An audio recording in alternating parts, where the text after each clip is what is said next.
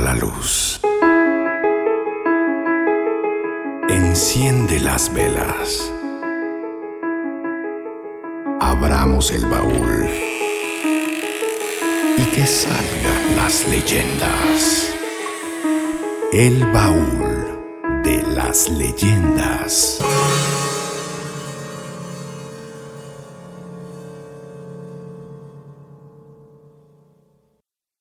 Bienvenidos y bienvenidas a un eh, más. Hoy es eh, noche de baúl, es eh, noche de leyenda, noche también, eh, por supuesto, de sentir un poco, solo un poquitín de miedo nada más. Y pues amparados en la maravillosa luna que nos alumbra como una gran vela en el firmamento, hoy vamos a contar leyendas. Pedro Romero, ¿qué tal? Bienvenido a la segunda emisión de esta séptima temporada. ¿Qué tal, Tomás? Italibi, te saludo con mucho gusto. Créeme que para mí es un verdadero placer y es un agasajo volverlos a, a ver, escucharlos, sentirlos en esta pues, temporada 2021 del Baúl de las Leyendas. Muy contento y, por supuesto, muy emocionado también. Vaya que sí, mi querido Pedro, eh, hubieron muchos buenos comentarios también del primer programa y eso nos emociona mucho. Así que bueno, vamos a seguirle dando a esto que nos encanta, que es eh, contar leyendas y también, eh, claro, esta noche de nuestro baúl vamos a sacar una ficción que seguramente ya eh, muy buena parte de la familia leyendera estará esperando. Ita, Italibia Lorza, ¿ya estás eh, por aquí? ¿Ya estás lista esta noche? Muy buenas noches, ya perfectamente lista para iniciar esta nueva sesión del Baúl de las Leyendas con el gusto de siempre de acompañarlos y agradeciéndoles que nos permitan estar con ustedes esta noche. Muy, muy contenta de estar contigo, Tomás, y contigo, Pedro. Y claro que también eh, le damos la bienvenida a la familia leyendera que nos escucha a través eh, del podcast o a través eh, de la emisión de radio. Un saludo y un abrazo también, claro, a las emisoras de Grupo FM Radios y a quien nos escuche desde cualquiera de las plataformas donde se encuentra el baúl de las leyendas. Hoy tenemos un eh, tema central bastante interesante, muy extenso también. Estábamos eh, bastante locos cuando pensamos que un programa era suficiente para tratar esta cuestión. Pero bueno, vamos a hacer el más eh, digno de los intentos cuando hablemos de leyendas de la colonia.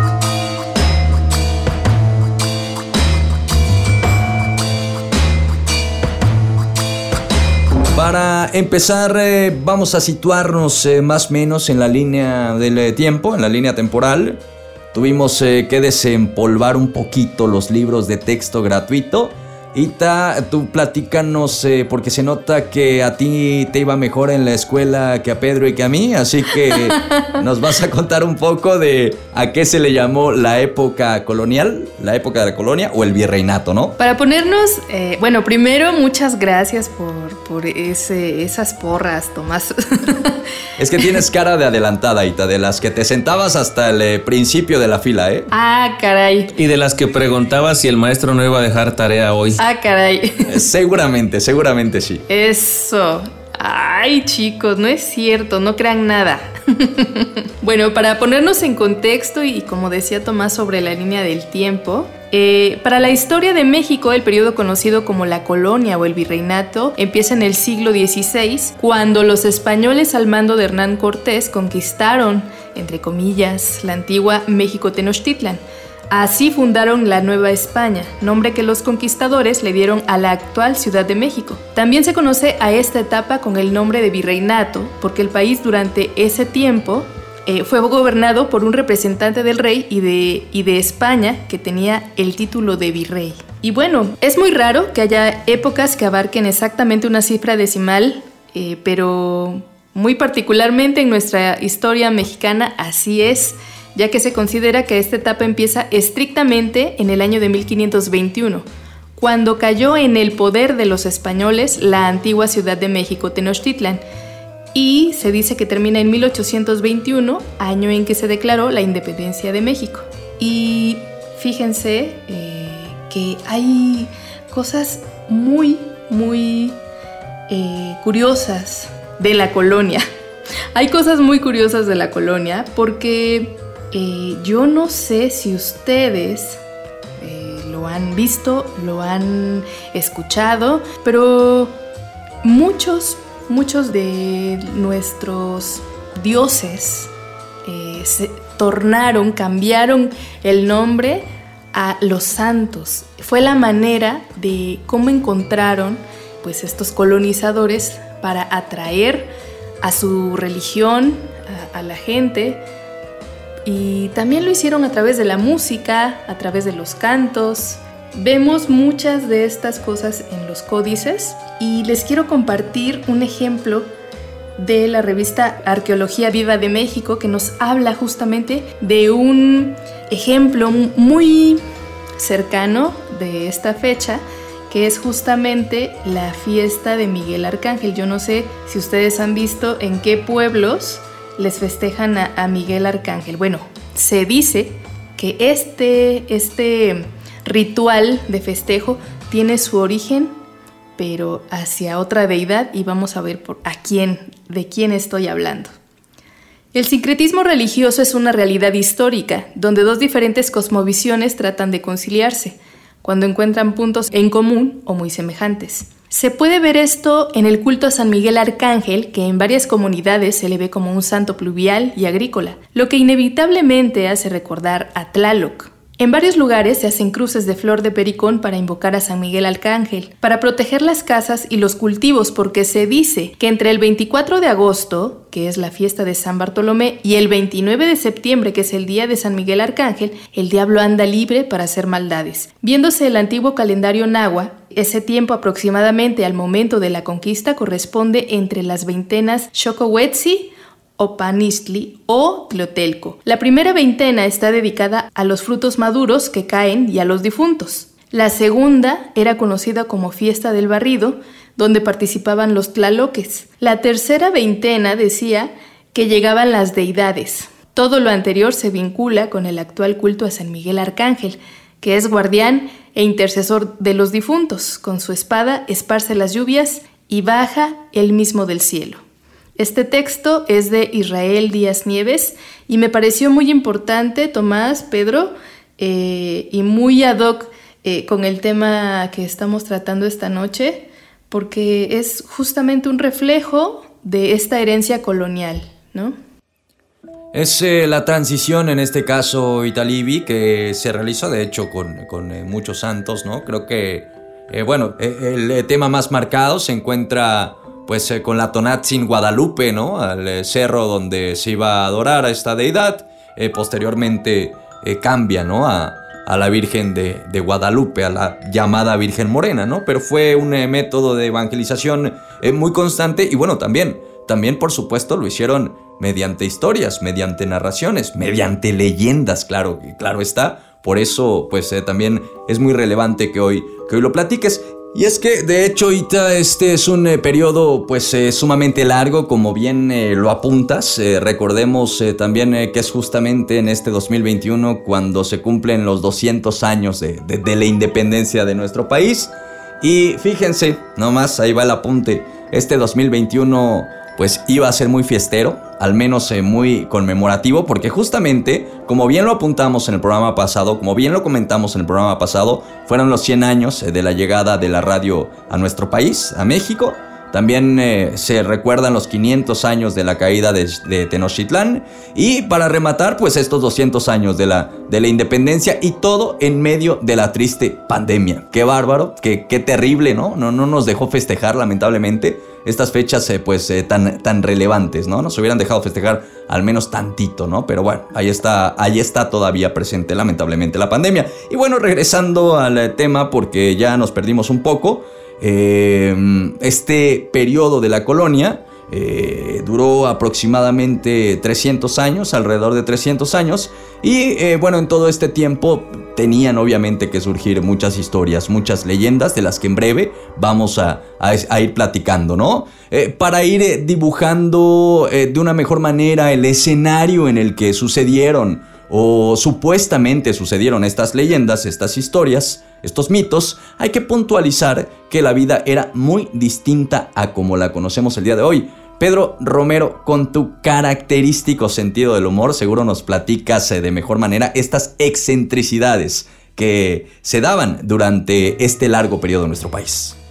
Fíjate que el periodo que siguió a la caída de Tenochtitlán, pues ya lo ha mencionado ahorita que es la colonia o el virreinato, pero lo cierto es que la Nueva España, como se le llamó a este territorio, duró más que la propia Tenochtitlán y lo que alguna vez fueron lagos y centros ceremoniales se tornaron en palacios y plazas que cambiaron para siempre la vida de los mexicas. Entonces los llamados novohispanos pues fueron testigos de los cambios políticos, religiosos, sociales, económicos que la conquista trajo eh, consigo. Entonces los españoles pues vinieron a imponer una nueva cultura y los aztecas sin opción pues tuvieron que ceder ante las calamidades que se enfrentaban. La colonia fue muchas cosas, algunos lo definen como un periodo oscuro lleno de injusticias y otros reconocen de que se trató de una etapa pues clave para el desarrollo de esta ciudad. Pero bueno, de cualquier manera es un capítulo que ningún libro de historia se puede saltar. Pero sí hay algunos episodios que pues pocos conocemos acerca de este pedazo de México y aquí van algunos, eh, algunos datos curiosos como por ejemplo había más de 15 castas y aunado a los criollos, los mestizos y los mulatos, la sociedad novohispana estaba compuesta por más de 15 castas. Los nombres variaban y dependían de los progenitores, ¿no? Tornatras, Tente en el aire, Saltatrás, Lobo, Jíbaro, Albarazado, Cambujo, Coyote, Zambaigo y Calpamulato, que eran algunos de estos topónimos. Eh, parecen más apodos, pero eran los nombres de las castas. Ahí te va otro dato interesante llegó la cerveza con la colonia y de eso, de eso estamos muy agradecidos muchos. Ah, ah, muy agradecidos, muy agradecidos. la producción de cerveza comenzó en el año 1540. Hay que apuntar esa fecha con eh, letras de oro, señor. Con letras de oro, porque la primera producción de la Nueva España de cerveza data de casi dos décadas después de la conquista. Carlos V fue quien le otorgó la concesión a Alfonso de Herrera para vender la cerveza en el Nuevo Mundo y si alguien más lo hacía, tendría que despedirse de todos sus bienes. Otra de las pues eh, novedades fueron los carros de la basura. Fíjate que pues la insalubridad era una problemática preocupante porque los pobladores de la Nueva España estaban acostumbrados a tirar basura en las calles y todavía lo seguimos haciendo. La solución del segundo conde de Revillagigedo fue mandar a hacer un carro que pasara por las viviendas dos veces al día y para que las personas supieran de la llegada les puso campanas. De ahí viene. Otra curiosidad fueron los castigos. Fíjate desde cuándo nada más eh, para, o sea, todavía se sigue ocupando la campanita cuando pasa el carro. O sea, como que ya vivieron mucho, eh, exacto, como que ya vivieron mucho los habitantes de la Nueva España, ¿no? ¿no? Y todavía seguimos eh, utilizando esto y también todavía muchísima gente tira basura en las calles. Y hay... hay herencias no tan, no tan agradecibles. Y también hay algunos lugares donde sigue pasando dos veces al día. Algunos, solo algunos. Algunos, solo algunos. los castigos también llegaron con la Nueva España, había un grupo llamado la Santa Hermandad que se encargaba de combatir la delincuencia en la capital y en 1553 las penas por robo iban desde los azotes, ¿no? la prohibición de montar a caballo y el corte de orejas. Ah, caray. Por el robo. Otro dato curioso es que hubo un momento en que volar papalotes se prohibió, pero Aquí te va una razón y de bastante peso. Durante el mandato del virrey Bucareli empezaron a haber muchos accidentes por culpa de los papalotes. Había niños que se caían de las azoteas y otros que eran atropellados por los carruajes, entonces por este motivo se prohibió el uso de los papalotes por ahí por el 1774. Casi casi como el Pokémon Go, señor, ¿no? Que también hubieron varios accidentes por andar ahí como lelos con el teléfono. Y a veces en el Pokémon Go, a veces andamos como lelos con el WhatsApp nada más. Y bueno, algo de lo que tenemos que dar gracias es por el pan, porque también con la colonia llegó el pan y llegó, pues, como muchas situaciones, por un mero accidente. Los primeros granos de trigo que llegaron a la ciudad en realidad se colaron entre unos granos de arroz y afortunadamente pues quien los encontró decidió sembrarlos. Eran solamente tres y solo uno dio fruto de esos tres. Entonces, desde que crecieron aquellas primeras espigas, pues el pan nunca ha faltado ni faltará. Eh, pues en el día a día, pues no solo de la Ciudad de México, sino también de, de todo el país, fíjese nada más. Qué bellos, eh, pues no recuerdo, señor, pero qué bonito porque pues eh, llegó el pan, ¿no? Eh, ¿Qué más tenemos? Las ejecuciones también llegaron con la, la colonia, las ejecuciones en público. Entonces había dos plazas que se utilizaban exprofeso para ejecuciones. Aquellos delitos del fuero común se llevaban a cabo en la Plaza Mayor, mientras que los que tenían que ver con la fe se hacían a un costado de lo que hoy se conoce como la Alameda Central en la Ciudad de México. Ahí les va otro, eh, pues otra novedad, ¿no? Los baños públicos. Porque fíjate que todavía en 1770 no había baños en las escuelas y era común que durante este año pues los niños salieran a la vía pública pues a hacer de sus necesidades, pero en 1790 se ordenó que los maestros dejaran de permitir estos actos y se construyeron sanitarios en los colegios a los que solo se podía ir de uno en uno. Y si algún maestro no cumplía con dicha regla, pues ya no podía dar clases en ningún sitio. Wow. Qué fuerte. Y me atrevo a decir que esa costumbre de hacer de las necesidades en la vía pública desafortunadamente todavía se sigue se sigue practicando. Digo, pero al menos antes había tierrita, ¿no? Ahora ya en el cemento, pues eh, todo, Pues no, ya no. todo se cae regado, ¿no? Ya, ya no se absorbe nada, lamentablemente. Pero bueno, eh, benditos los lugares donde todavía no ha llegado el pavimento y donde está eh, bonita la tierra, ¿no? Eh, pues más o menos, ¿no? Este es como el escenario, el panorama de lo que se vivía, de lo que pasaba, de lo que sucedía en aquel entonces, durante la época colonial. Y obviamente, pues todo este escenario se prestaba para pues que hubieran muchos mitos y leyendas, ¿no? Que surgieron también, eh, como bien eh, lo comentaba Aita eh, casi al principio de la emisión, pues muchos de ellos también, pues resultado de este choque de, culturas, ¿no? Y también, claro, una mucho más afectada que la otra, como ya sabemos lamentablemente cuál es la, triste historia, ¿no? Pero el, el momento ha llegado porque pues es hora de que aquí y ahora contemos leyendas, leyendas de la colonia.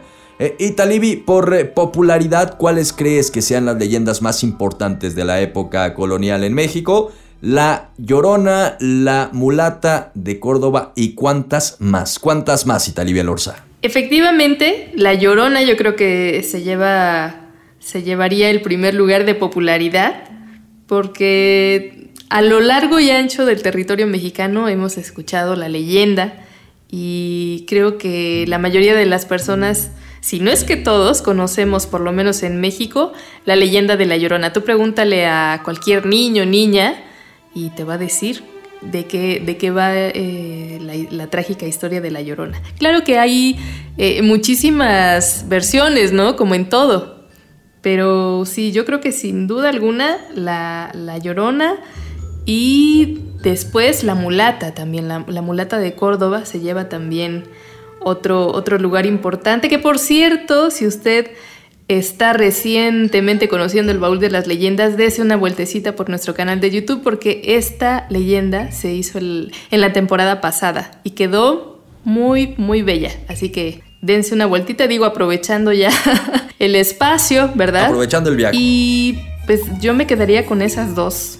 Será porque son mujeres. También eh, la carreta de la muerte me parece una leyenda muy importante Sí, claro. porque también marca eh, un contexto, un, mm, pues sí, un tema histórico muy importante, ¿no? Sí. Entonces, eh, yo creo que esas tres serían, para mí, de las más importantes. Ya vamos a ir hablando un poco más eh, de leyendas eh, coloniales, solamente era para dar una referencia de más o menos cuáles son, ¿no? De qué se tratan o eh, cuáles podríamos identificar como las principales leyendas eh, coloniales en nuestro país, eh, sobre todo como característica importante es que surgen durante esta época, ¿no? Durante la época de la colonia o el virreinato. Vámonos a, ahora sí a la pausa, eh, vamos a regresar con más directito a platicar sobre leyendas coloniales. Era la noche del Día de Muertos. Por irónico que eso suene, el pueblo estaba tranquilo, engullido por la oscuridad. A lo lejos, un trote de caballos resonaba como aguacero, erizando a todo aquel que lo escuchaba. Todos los presentes tragamos saliva, observando llegar a jinetes negros que se detenían ante nosotros. Se trataba de mujeres de manos huesudas y con el rostro cubierto por una capucha. Sus voces roncas, estridentes y sensuales empezaron a pronunciar nombres. Poco a poco, observé cómo los presentes subían a los caballos, temblando de excitación. Nuevamente no me llevaron. Solo me quedé mirando cómo transportaban a todos los demás a visitar a sus familias. Tal vez el próximo año, me dije. Un microrrelato de cuentos para monstruos de Santiago Pedraza. El baúl de las leyendas.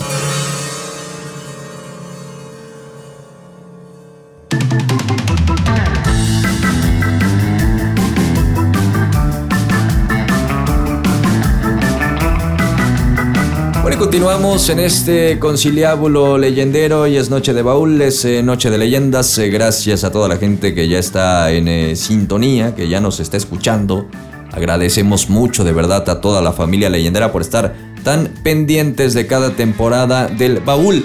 Y si quieren estar más cerca de nosotros, mi querida Itelorza, ¿dónde nos se pueden encontrar? Nos pueden encontrar en nuestra página en Facebook, ya saben, nos encuentran como El Baúl de las Leyendas, así tal cual.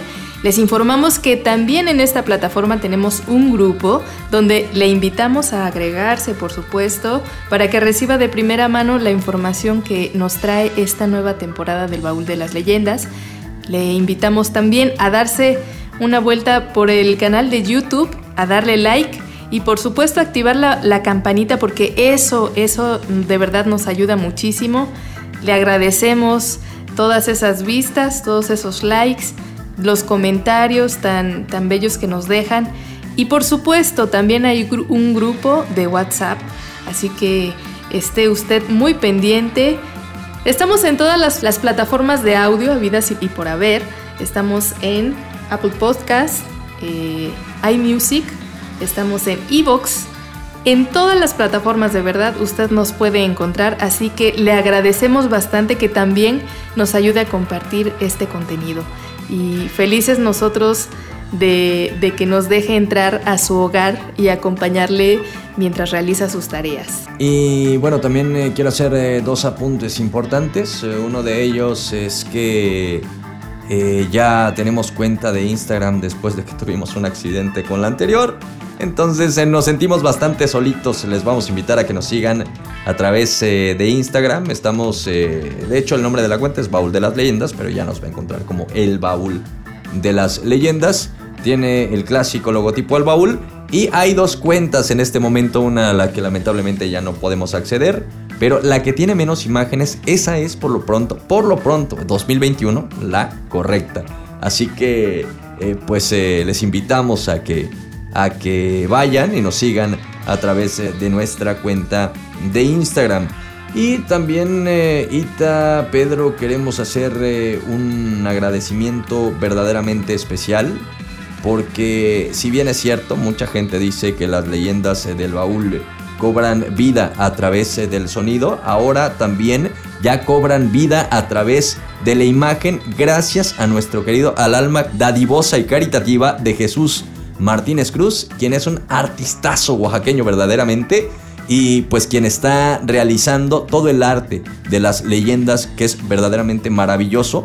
Vayan a Instagram y echen un ojito a estas imágenes que está haciendo, a estas ilustraciones que está haciendo para las leyendas, están verdaderamente bellas, Cita. Así es, estamos muy honrados de contar con el increíble trabajo de Jesús Martínez, a quien le mandamos un abrazo, un beso y todo nuestro agradecimiento por el respaldo que que nos hace favor de ofrecernos. Y bueno, si a usted le gustan estas imágenes, denle mucho, mucho amor a, estas ilustraciones y pues también les encargamos ahí un eh, comentario así como échenle porras a Jesús, que la verdad que es un profesional. En Facebook está como Jesús Martínez, eh, ahí en esa cuenta es donde él también eh, comparte eh, material y, parte de su trabajo, así que también los invitamos a estar muy pendientes del trabajo que él realiza. Sigan su trabajo también, ya les vamos a compartir las redes sociales. Y agradecidos, agradecidos infinitamente, de verdad.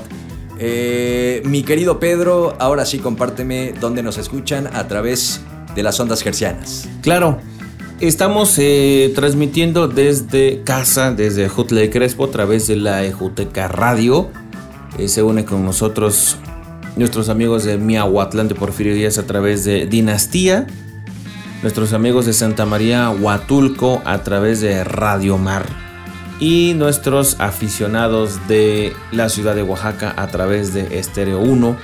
También nuestros amigos de La Favorita en Chalcatongo de Hidalgo y bueno, todas las emisoras del grupo FM Radios que nos hacen el favor de llevarnos hasta sus casas. Ita también eh, a través de Oaxaca tiene cultura, ¿no? Nos eh, pueden escuchar eh, de la transmisión de Facebook de esta página que también invitamos a seguir. Así es, agradecemos también a nuestros amigos de Oaxaca tiene cultura y les invitamos a ustedes a seguir también esta transmisión a través de la página, se llama así tal cual, Oaxaca tiene cultura.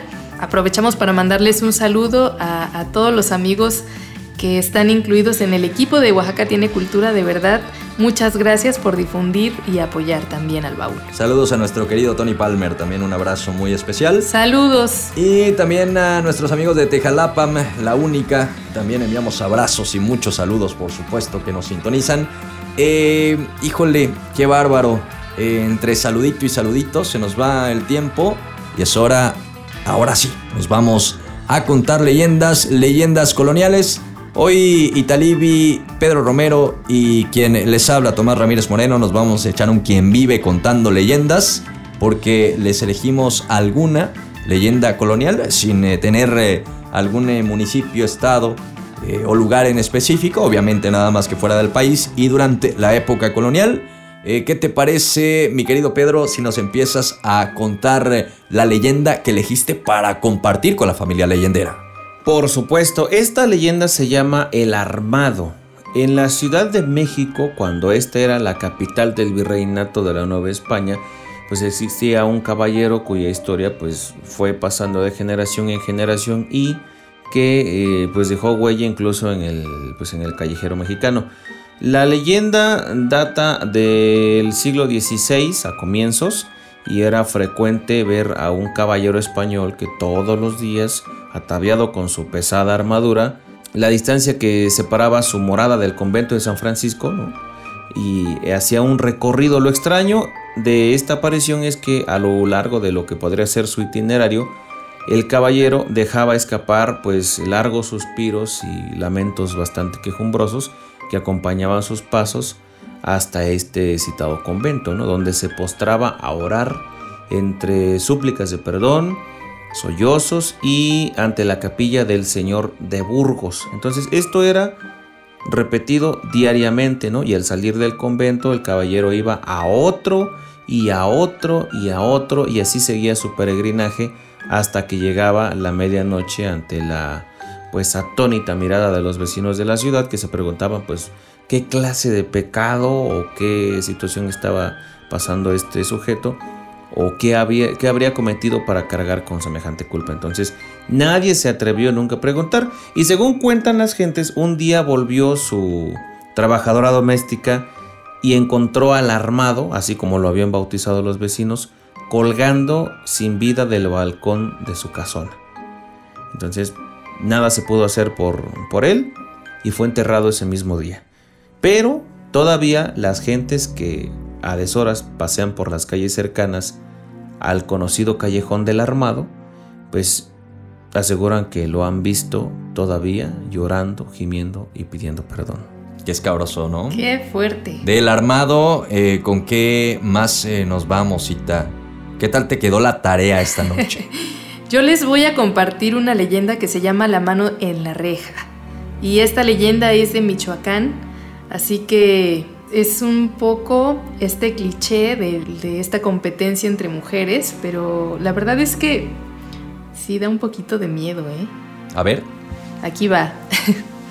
Se cuenta que en la ciudad de Morelia, en la calzada de San Diego, existe una casa donde llegó a vivir don Juan Núñez de Castro con su esposa doña Margarita Estrada y su única hija Leonor. Pero solo de don Juan, pues Margarita era su segunda esposa, mujer que constantemente humillaba a Leonor, quien tenía una belleza inigualable.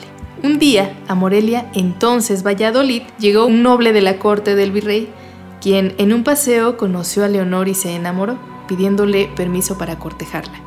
Ella aceptó y se vieron en una ventanilla del sótano de la casa donde Leonor dormía porque la madrastra obviamente no quería que mostrara su belleza en ningún lugar.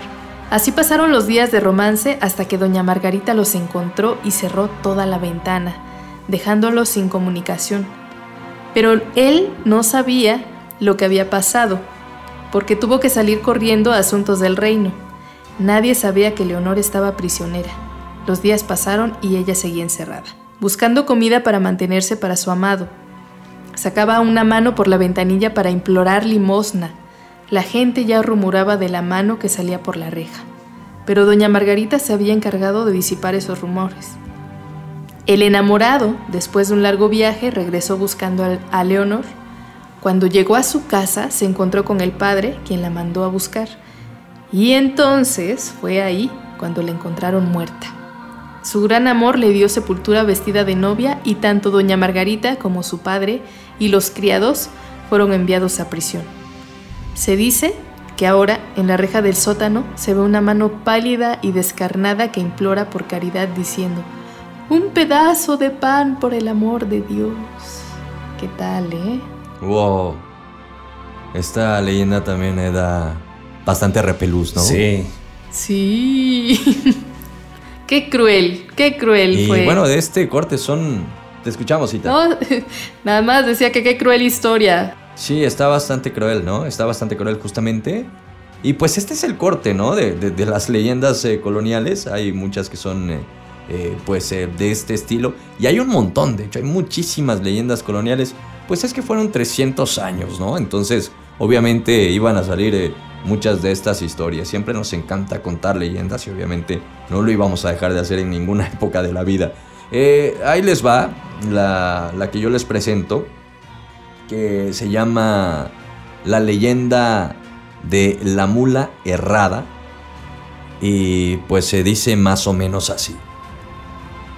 Entre los habitantes de la Nueva España ya se escuchaba esta leyenda de la mula errada, una historia que tuvo origen por ahí de 1670, la cual inicia en eh, la calle de la Puerta Falsa de Santo Domingo, donde vivía un clérigo no muy viejo, quien decidió poner fin a su fastidiosa soledad, así que buscó a una mujer con quien eh, compartir su existencia, acto que fue repudiado por los fieles de la iglesia y también por su mejor amigo, quien era eh, un herrero, ¿no? tenía el oficio de, de herrero y él se encontraba en la calle de las rejas de la Valvenera, donde a una ocasión, donde una ocasión le llegaron a tocar a altas horas de la noche y pues temeroso, todavía pues con un poco de, incertidumbre, decide abrir la puerta para encontrarse frente a frente con dos hombres que iban estrictamente vestidos de negro. Eh, estos eh, personajes eh, oscuros, quienes se pidieron colocar de inmediato las cerraduras a la mula que llevaban, pero bueno, le dijeron que era un encargo de su amigo el clérigo y a pesar de que estaban un tanto distanciados, pues le dijo, es mi amigo, ¿no? No, le, voy a, no le voy a decir que no, a lo mejor eh, pues va a viajar muy temprano y le puede pasar algo, entonces eh, como pensó que se trataba de este, de este encargo de su mejor amigo el clérigo, a pesar de que estaban medio distanciados, pues accedió a realizar el trabajo. Entonces tomó sus materiales para ejecutar como era su costumbre el pedido con mucha destreza y eh, pues eh, se llevaron a, a, la mula, ¿no? Ya al amanecer eh, pues se fue a tratar de limar asperezas con su amigo, va y busca al clérigo pues para saber por qué le urgía también, ¿no? dicha diligencia, porque le urgía que, que erraran a la mula, pero cuando llegó, tocó la puerta y le preguntó, el eh, clérigo le, se empezó a reír, le dijo que no, que no, que, él nunca le había pedido nada. Le explicó que no había mandado a nadie, mucho menos a esas horas, Y para convencer a su amigo de que no se trataba de una broma, eh, llamó pues a, su amante de nombre Juana para que confirmara que jamás ordenó ese trabajo, pero solo... Eh, pero pues eh, la mujer no, no respondía, ¿no? No salía. Entonces fueron a buscarla a su habitación donde la encontraron muerta, pero había algo más que les había aterrorizado por completo, porque sus manos y sus pies se encontraban errados. Pronto se esparció esta leyenda de la mula errada o de la mujer errada en la Nueva España para asegurar que el clérigo y la mujer habían recibido su castigo por vivir en el pecado. Esta es otra de las leyendas coloniales también bastante interesante. Y bueno, buscamos algunas cortitas también, ¿no? Porque hay algunas otras muy extensas. Definitivamente que hay muchas. Otra leyenda también muy cruel, Sí, ¿eh? también está bastante cruel, y ¿no? también fíjate cómo, qué, qué miedo que, que te pongan a ti las cerraduras. O sea, en realidad eh, a la mujer le, le clavaron, ¿no? Las, las herraduras. Qué fuerte. Sí, eh, sí, bueno, y, y, pues eh, al final eh, también eh, es como parte del castigo, ¿no? Esto también eh, tienen las, las leyendas que, que son bastante moralinas, ¿no? Sí, este mensaje moralino, sí. Sin duda verdad. alguna. Y eh, Pedro, ¿algo más que apuntar? ¿Ibas a comentar algo? Eh, sí, nada más que había muchas, y de hecho hay, hay muchísimas que están bastante extensas y otras que están bastante cortas. Y, y algunas de las que no conocemos en específico, pero que eh, pues abarcan más estados de la República Mexicana. Zacatecas, Chiapas, Oaxaca, ni se diga. Sí, de hecho, en, en prácticamente todas las ciudades coloniales abundan este tipo de, de leyendas, ¿no? Y eh, bueno, vamos a continuar en este recorrido, en este recorrido del mito y la leyenda Ita Pedro. Eh, seguramente hay quien estará esperando escuchar eh, la segunda parte del sarcófago blanco, que es la leyenda que, que va a salir del baúl esta noche, pero pues vamos también a hacerle un aperitivo leyendero porque pues vamos a seguir tocando temas bastante interesantes. En algunas eh, partes del país también durante esta época colonial eh, abundan, eh, pululan las historias de, piratas, como por ejemplo en Campeche, en Veracruz, en Guerrero. Pero no son los únicos estados de la República con este tipo de inverosímiles relatos. ¿Qué me dirían Ita y Pedro si les cuento que estos aventureros, estos osados aventureros del mar, también estuvieron en tierras No me ¿Cómo oaxaqueñas? crees? Efectivamente. Pues, bueno, pues esta noche, tal cual, les voy a contar una de piratas. Bueno, no yo precisamente, sino nuestro buen amigo Abdías Calles, quien es periodista, investigador y cronista de Santa María Huatulco. ¿Qué les parece si vamos a escucharle?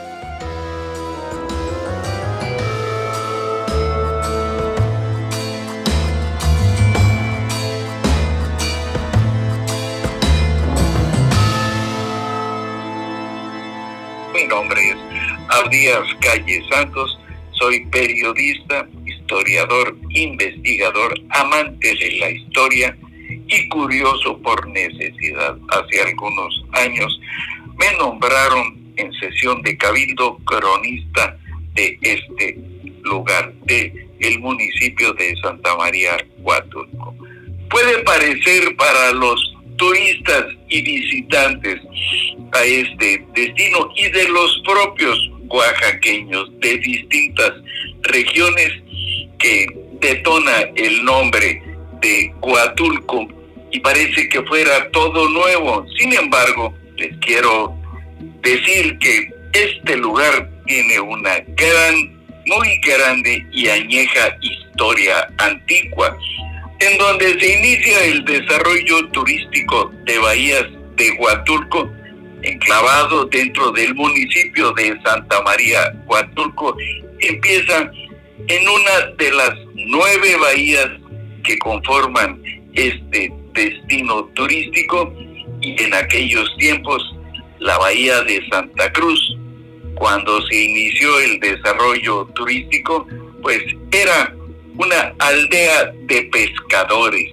Pero esa bahía de Santa Cruz tiene una añeja historia que de acuerdo con lo escrito por historiadores, se habla de que hace 1500 años, cuando vivían indígenas en este lugar, a esta bahía de Santa Cruz, llegó un hombre blanco, barbado, cuenta la leyenda, mitad verdad, mitad leyenda, un hombre blanco, barbado, con una túnica, con un cordón a la cintura y que apareció flotando en la bahía de Santa Cruz hasta llegar a la orilla, abrazado a un madero, a un pedazo de árbol que tenía la forma de una cruz. De ahí que los indígenas cuando vieron a este hombre que llegaba y sacaba el madero y lo clavó a la orilla de la, de la playa,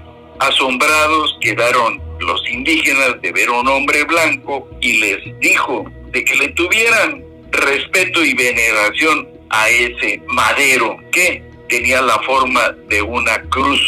De ahí el nombre de Huatulco derivado del náhuatl Cuautolco, lugar donde se venera el madero con reverencia. Ese madero, clavado por aquel hombre blanco y barbado, quedó ahí y pasaron los años, pasaron los tiempos y los indígenas, sin tener ninguna cuestión de catequización, le tenían reverencia a el madero. De ello les voy a contar que en este lugar se convirtió en el puerto de Huatulco de 1530 en adelante hasta 1600. Fue el puerto más importante de la colonia, antes que Acapulco y otros puertos más de la costa del Pacífico. ¿Qué fue lo que sucedió? Hernán Cortés establece en sus correrías de descubrir la mar del sur y recala en el puerto de Huatulco y desde aquí establece una ruta de navegación entre el puerto de Huatulco y el puerto del Callao en Perú. De aquí, de aquí se embarca Pedro de Alvarado para años después para ir a auxiliar a don Francisco Pizarro y a Diego de Almagro. Le hago esta referencia porque quiero que sepan ustedes de que ya había esa ruta de navegación entre Huatulco y el Perú. ¿Qué es lo que sucede y en los tiempos de los piratas, corsarios, bucaneros y filibusteros? Todos eran piratas, sin embargo, con características especiales. Los corsarios eran los piratas con permiso de la corona de Gran Bretaña particularmente. Les daban la llamada patente de corso para poder atracar puertos, pueblos, villas, barcos y todo lo que fueran con el fin de obtener un preciado botín. Los bucaneros son piratas costeros y el nombre de bucanero es un vocablo caribeño de bucan, que son los ahumadores de la carne. Eran ladrones que llegaban a un pueblo, lo arrasaban, se llevaban todo, principalmente comestibles, animales, que luego los destazaban y los ahumaban para que se conservaran. Y ellos a su vez le vendían esas carnes ahumadas a los piratas y corsarios que operaban generalmente en aquellos tiempos al inicio en el Caribe para atracar a los navíos que salían de la Nueva España cargados de oro en ruta hacia Europa, hacia la corona española. Y los filibusteros es derivado de un vocablo francés de filibustier, es el ladrón de mar. ¿Y de dónde y por qué, se preguntarán ustedes, aparecen piratas en el Océano Pacífico si lo fuerte estaba allá en el Mar Caribe? Después de la conquista del Perú por don Francisco Pizarro y todos los cargamentos del Perú a base de, barcos llegaban hasta el hoy istmo de Panamá y de ahí los traspasaban en lomos de mula las grandes cantidades de oro del tesoro de los incas para llegar al otro lado y de ahí embarcar en barcos y hacia llevarlos hacia Europa. De ahí también los piratas, corsarios, bucaneros y filibusteros pues también los atracaban. Había una gran cantidad de oro que se estaba, oro, plata y, pelas sobre todo que se iban para España. Por ello, Hernán Cortés cuando establece la ruta de navegación entre el puerto de Huatulco y el puerto del Callao es para enviar telas, sedas, maderas preciosas y muchas cuestiones más. Y aquí viene la pregunta, ¿de dónde y por qué aparecen piratas en el Pacífico? Y ese es el tema principal de esta charla a la cual he sido convocado. El más famoso y el más conocido, el más aventurero que, que llega por vez primera al puerto de Huatulco es Francis Drake, que Francis Drake en su afán de obtener más ganancias para la reina y ya se había convertido casi en una empresa y fue el terror de los españoles en el Caribe. Se habla de una incursión de Francis Drake al puerto de Cádiz en España con unos cuantos barcos, muchos menos de los más de 100 que estaban fondeados en el, en el puerto de Cádiz y que los bombardea, los desbarata casi a todos, los salen persiguiendo y los pocos que logran perseguirlo van y los embarra en las rocas de los riscos cercanos a, a Gran Bretaña y que él conocía. La cabeza de Francis Drake, los españoles le pusieron precio. Y de ahí cuando empieza a saberse de que ya hay comercio entre Huatulco y el Perú y que el puerto de Acapulco empieza a florecer.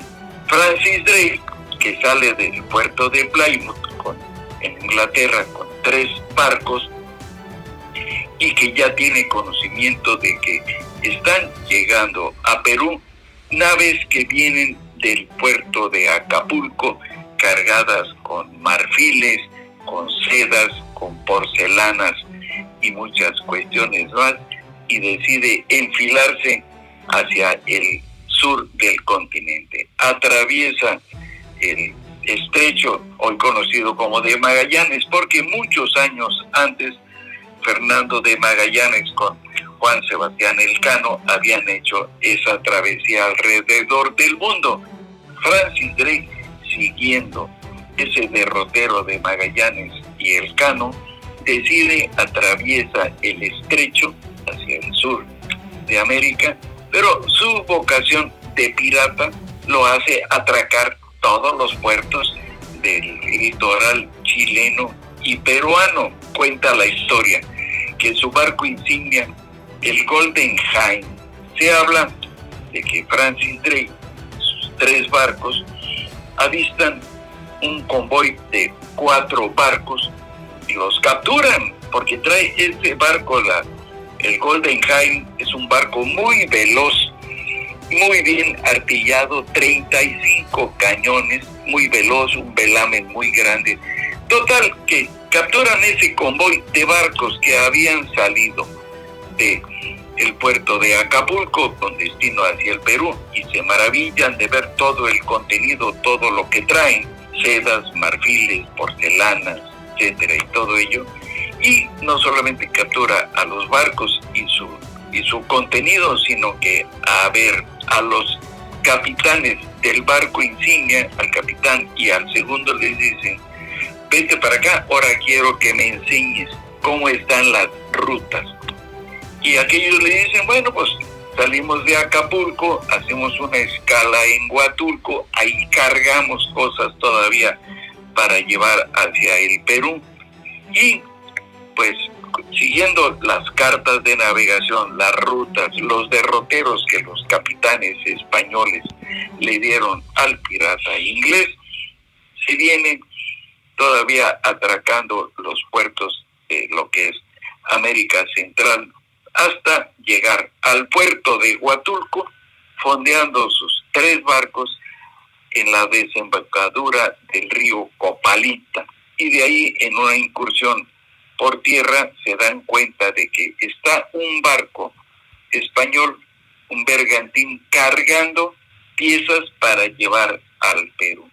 No lo piensan, se regresan a sus barcos, ponen velas, entran al puerto de Huatulco y al barco español lo saquean de todo, le quitan todo y dice, aquí voy a esperar que venga otro barco, etcétera, pero ya no llega ningún otro barco más. Hace una incursión y se habla de que entra a tierra, se maravilla de las condiciones geográficas y climatológicas de la costa de Oaxaca y como estaba allá en Inglaterra apenas conociéndose el uso del café, fíjese la, la relación que tiene una cuestión con otra. Este dato lo encontré estudiando el diario de navegación de Francis Drake, en donde anota y dice que el clima, la vegetación, la brisa del mar que tiene el puerto de Huatulco hacia la parte alta es la más propicia para el cultivo del café. Estamos hablando de 1587, que es la primera incursión de piratas aquí en el puerto de Huatulco. La de Francis Drake es la primera. Francis Drake tiene 34 años de edad, es un corsario muy feroz, muy valiente desde sus 16 años.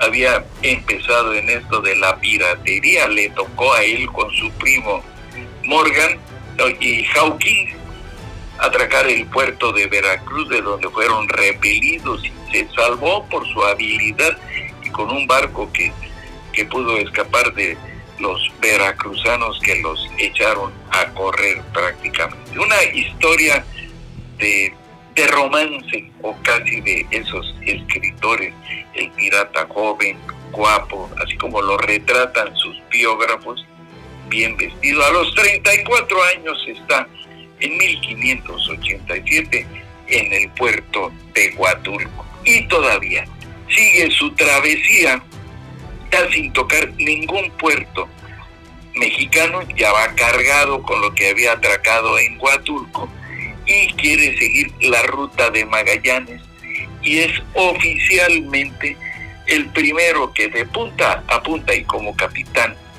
de la travesía le da la vuelta al mundo en dos años, llegando de regreso al puerto de Plymouth, de donde había salido, y a donde ya llega con los, barcos, ya solamente con uno, con el Golden High, porque los otros, por temporales y todo ello, ya estaban prácticamente, se habían perdido. Y se cuenta en una leyenda urbana que al llegar el barco a Inglaterra, ya no lo pudieron reparar y parte de la madera de ese barco de Francis Drake es con la madera con la que está hecho el trono de la reina de Inglaterra. Fíjese la gran importancia que tiene Francis Drake en la historia y en particular de Huatulco. Diez años después, y al saber si ya todo este asunto de que ya la el comercio entre el puerto de Acapulco y el puerto del Callao era casi directo y todavía con algunas escalas en Huatulco y aparece un corsario de origen holandés, británico holandés llamado Thomas Cavendish que quiere repetir la hazaña de Francis Drake, pero llega al puerto de Huatulco y no encuentra ningún barco en espera, no hay a quien atracar y enfurecido y enojado le prende fuego al caserío donde vivían los indígenas y el alcalde mayor. O sea, enojado, quema el pueblo, pero se da cuenta que los indígenas le tienen reverencia a ese madero tan antiguo y de tantos años que había sido plantado ahí en la, en la bahía de Santa Cruz. Y lo que hace es de que, pues para que se les quite de escarmiento, sacan unas hachas de los barcos y es parte del mito o de la leyenda que quieren cortar el madero y no lo pueden cortar. Lo quieren quemar, le untan alquitrán, le ponen leña y el madero no se quema, solo se ahuma. Y el pirata enfadado y, y todo ello dice, pues me lo voy a llevar, lo voy a arrancar. Amarran con cuerdas a los barcos, voltean las velas y no logran arrancar el santo madero. Y el pirata decide dejar el madero ahí todo ahumado, el pueblo quemado y arrasado y marcha con rumbo desconocido. Ahí es donde la cruz de Huatulco adquiere gran preponderancia como milagrosa. Es tan grande el sincretismo existente aquí en Huatulco y la tanta devoción que actualmente esa bahía se llama la bahía de la Santa Cruz, que se dice que el madero o la Santa Cruz de Huatulco protege al puerto de huracanes, de tormentas. De ahí que ya en tiempos recientes, cuando en 1997 el huracán Paulina, que venía directo para entrar y devastar el puerto de Huatulco, en donde ya había gran construcción de hoteles y todo lo demás del desarrollo turístico, pues simplemente el huracán se desvió y se fue costeando hasta poder entrar en ventanilla causando un gran destrozo. Milagros, llámele usted como quiera.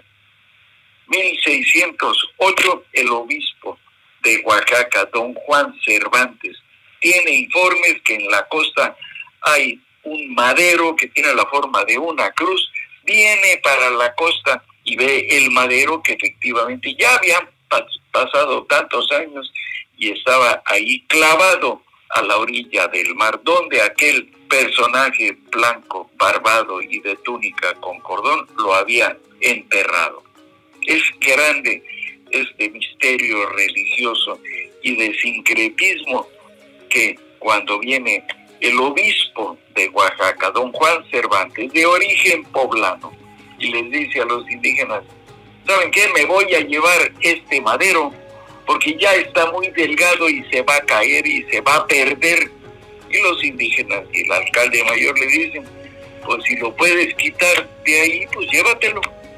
Si el pirata no, se lo pudo, no lo pudo cortar, no lo pudo quemar, no lo pudo arrancar, pues si quieres, llévatelo cómo es la literatura y la historia que se conjugan, recordando como esa leyenda del rey Arturo de la espada en la piedra en la que decía, el que logre sacar la espada de la piedra será rey, pues así el obispo Juan Cervantes agarra el madero y así con una facilidad lo desentierra. Se dice en la crónica del libro de historia de Oaxaca que solamente estaba enterrado 30 centímetros. Y en solemne procesión se llevan el madero a la capital del estado y ahí del madero, el santo madero, lo fraccionan y se habla de que la primera cruz y la más importante que hacen está engarzada en oro y plata y en solemne procesión en el año de 1610 se van de Oaxaca al puerto de Veracruz y de Veracruz salen hacia Italia, hacia Roma, 40 personas entre frailes, religiosos, creyentes y van llevando ese pedazo del madero a llevárselo al Papa. Y el Papa la recibe, sin embargo, la confina en una de las sótanos del Vaticano y que ahí se encuentra todavía tengo amigos que han ido al Vaticano y han encontrado, y que solamente está en un nicho y dice fragmento del madero de la milagrosa cruz de Huatulco, un lugar de la costa de Oaxaca, y ahí está. Y aparte de esa, hacen otras cruces más pequeñas. Una se queda en la, en la capital del estado. Hay una capilla entrando a la catedral de Oaxaca hacia el lado derecho. Ahí está la leyenda de la cruz. Una pintura con españoles indígenas quemando la cruz. El barco de los piratas queriéndola arrancar y todo lo demás. Otra fragmento de la cruz está en la capilla de la Asunción, allá en la cabecera municipal, a 30 kilómetros de aquí del desarrollo turístico de Huatulco.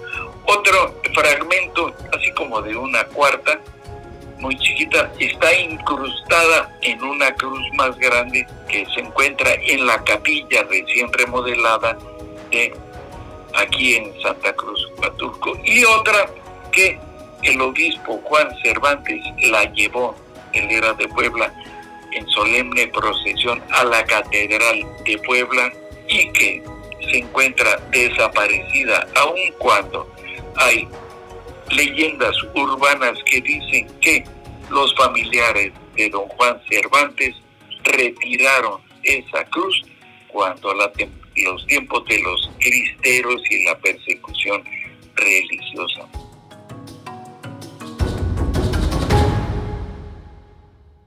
El baúl de las leyendas. Agradecemos eh, de verdad a nuestro querido amigo Abdías eh, Calles, eh, con todo cariño, conocido también como el amigo Rambo, así que le enviamos un saludo hasta las paradisíacas playas de Huatulco. Así que también un abrazo a, nuestras amigas y amigos de Radio Mar y pues eh, bueno, ojalá que el próximo año el baúl le pueda también contar eh, otra, otra más de piratas. Está muy interesante, está interesantísimo el tema, Pedro. Fíjate que eh, ahorita escuchando un poco de los datos que da él y de esta cruz de la que hace mención, viene a mi memoria una canción de una banda de acá de Sola de Vega que lleva por título Bendita Cruz de Huatulco, así se llama. Desconozco si, si el autor es, es de, la familia Zárate de Sola de Vega o de alguna persona de ahí de Huatulco, no tengo desafortunadamente el dato. Pero en esta canción habla precisamente, hay una parte donde dice de de esta cruz que corsarios y piratas la, quisieron arrancar o destrozar. ¿Por qué no escuchamos un pedacito de, la canción, no? Para, para eh, identificar eh, ahí este, e, esta parte que dices. Eh, pues claro que sí.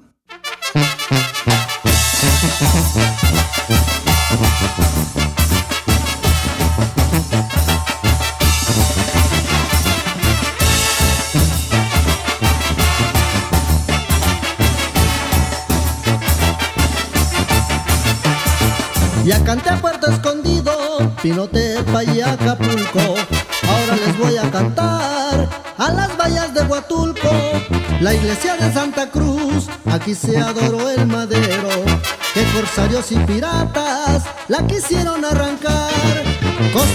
Oye Pedro, y bueno, nada más eh, para hacer el apunte, esta banda, La Fiera de las Chilenas, que es una banda tradicional de la entidad federativa oaxaqueña, de un eh, género que es eh, muy eh, de la zona, ¿no? Las chilenas, tú nos podrás platicar un poquito más, que pues son Guerrero y Oaxaca, ¿estoy en lo correcto? Pero pues ahí en Sola de Vega se generó un estilo muy particular, ¿no? Sí, realmente meternos en estos terrenos es como definir qué es la música pop en estos tiempos porque de región en región varían mucho, de la Mixteca al valle, del valle a la costa, de la costa Sola de Vega a la sierra, por ejemplo. Eh, no sé, incluso hasta en la misma Sierra Sur, porque Sola de Vega está en la Sierra Sur y Miahuatlán está en la Sierra Sur, entonces las chilenas son muy, muy distintas y bueno, en esta ocasión la banda La Fiera de las Chilenas que pues a pesar de que pues se siguen adoptando alguna otra manera de tocar un poco más moderna por decirlo así, pues siguen eh, continúan grabando chilenas tradicionales de por el rumbo. Pues eh, de las leyendas coloniales a los piratas y de los piratas a las chilenas. Qué bárbaro. Qué redondo estuvo eso. Ah, eh, tenemos un popurrí el día de hoy en el baúl de las leyendas. Ita, eh, nos vamos a corte, ¿verdad? Nos vamos a un corte, no sin antes recordarle que nos puede encontrar en nuestra página en Facebook, estamos como el Baúl de las Leyendas. También le invitamos a, a visitar el canal de YouTube con ese mismo nombre, El Baúl de las Leyendas. Recuerden que hay mucho trabajo detrás de esta producción, así que nos encantaría, nos ayudaría muchísimo si le da like y por supuesto compartir. Así que muchas gracias por todo ese apoyo. Más adelante estaremos mandando saludos. Espero que nos dé tiempo. y muchas gracias, muchas gracias por el favor eh, que nos hace de permitirnos acompañarles. Pues eh, con esto nos vamos a pausa y regresamos en breve. Usted escucha. El, baúl, de, las, leyendas. Y échale mi fiera, que seguirá siendo la reina mientras Diosito quiera.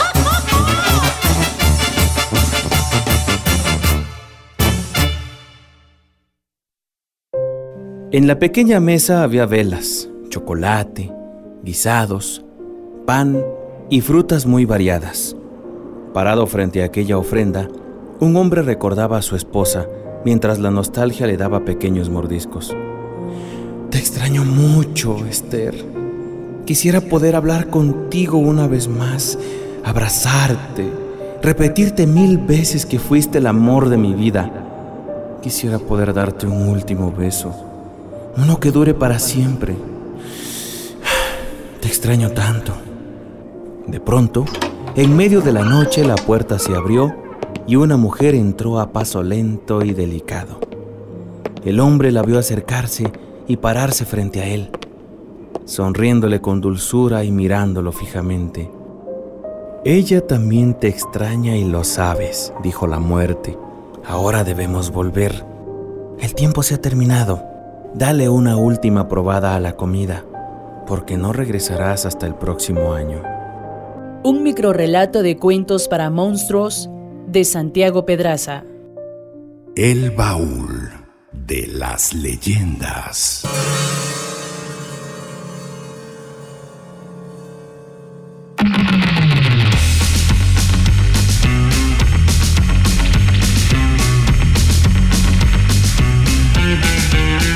Qué bárbaro, qué rápido avanza el baúl. Eh, ya pues andamos en la mitad, surcando ya eh, el otro lado, eh, la segunda parte de este programa dedicado al mito y la leyenda. Pero bueno, lo estamos haciendo con una plática bastante sabrosa. Esperemos que ustedes allá en casa también se la estén pasando bastante bien, escuchando este conciliábulo leyendero, esta sesión de la noche, claro y bueno, como ya tenemos también algunas secciones que van eh, sí o sí en este programa, una de nuestras eh, favoritas, sin duda alguna, es eh, el bestiario, que en esta ocasión viene a cargo de nuestra querida Italibi, Ita Elorza, que tenemos en esta ocasión en el bestiario prehispánico, ¿no? Que es la serie capsular que presentamos para este 2021. Así es, Em, la criatura de la noche es el ahuizotl. Eh, fíjate que hay cosas bien curiosas porque la mayoría de las criaturas que atemorizaban a nuestros antepasados eh, pertenecían a esta clasificación de agüeros y se creía que muchos de ellos eran pues una ilusión que Tezcatlipoca les enviaba para confundirlos, para atormentarlos. Pero curiosamente, el Ahuizotl no pertenece a, eh, no pertenece a esta transfiguración de Tezcatlipoca, sino a Tlaloc. Así es, el Ahuizotl se dice estaba al servicio de Tlaloc y entonces él elegía a las personas, pues sí, a los incautos les llaman, principalmente tenía predilección por los pescadores, así que él decidía eh, a quién llevarle en ofrenda a Tlaloc. Y ya no les cuento más, mejor escuchen el bestiario.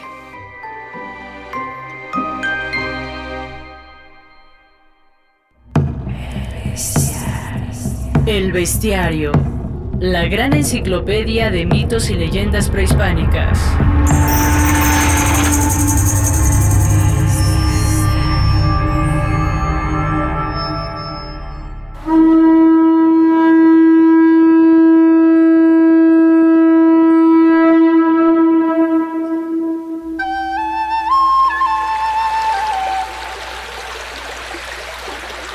Criatura Ahuizotl. Localización Tenochtitlan, hace 500 años. Hábitat agua. Se dice que en el lago que rodeaba a la gran Tenochtitlan existía un ser que devoraba a los hombres. Tenía forma de perro, pelo corto, orejas puntiagudas, un cuerpo liso y una cola negra con una mano que le servía para tomar del tobillo a sus víctimas. Su nombre era Ahuizotl. Se deriva de la raíz Adeatl, agua, por ser este su hábitat. Huitzli, espina. Y la terminación otl, derivada de yotl, cualidad o esencia. En español, espinoso del agua. Temido principalmente por los pescadores, pues eran ellos su principal objetivo. Una de las estrategias que utilizaba para atraerlos era causar remolinos que expulsaban fuera del agua a peces y ranas, como cuando un pez grande anda cerca. Atraídos por el abundante cardumen, se acercaban al borde para tirar sus redes. Sorpresivamente, salía del agua una mano, tomaba del tobillo a su presa y la hundía hasta el fondo del lago. Si esto no funcionaba, la criatura empleaba una segunda trampa. El aguitzotl imitaba el llanto de un bebé. Cuando las personas se acercaban o incluso bajaban de su canoa para tratar desesperadamente de socorrer al niño y evitar que se ahogara, corría con la misma suerte que los primeros. Una víctima del aguizotl era perfectamente reconocible, pues su cadáver emergía exactamente tres días después del ataque, sin ojos, dientes ni uñas. Las partes predilectas del cuerpo que eran un manjar para esta criatura, al ser el aguizotl considerado un siervo de Tlaloc, el cadáver debía ser recuperado y sepultado por un sacerdote, ya que era un sacrificio especial para esta deidad, y llevaría el espíritu del afortunado al paraíso Otlalocan.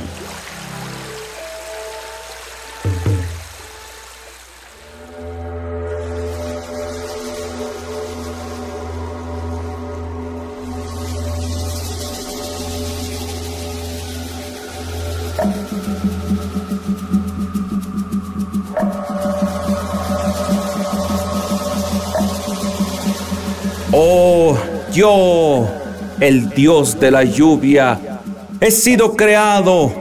Mi estatua ha sido erigida sobre el templo. Mi Dios ha sido coloreado de rojo oscuro por la sangre de los sacrificios. Se ha dedicado el día entero a hacer la lluvia en el patio del templo. Los cuerpos de los ahogados por el Ahuizotl eran sepultados con grandes ceremonias en el lugar del Teocali, templo mayor, llamado Ayaucalco, en la Casa de las Nieblas. Quienes así perecían eran considerados como bienaventurados y protegidos por los dioses Tlaloque. Eran finalmente llevados al Tlalocan o paraíso de Tlaloc.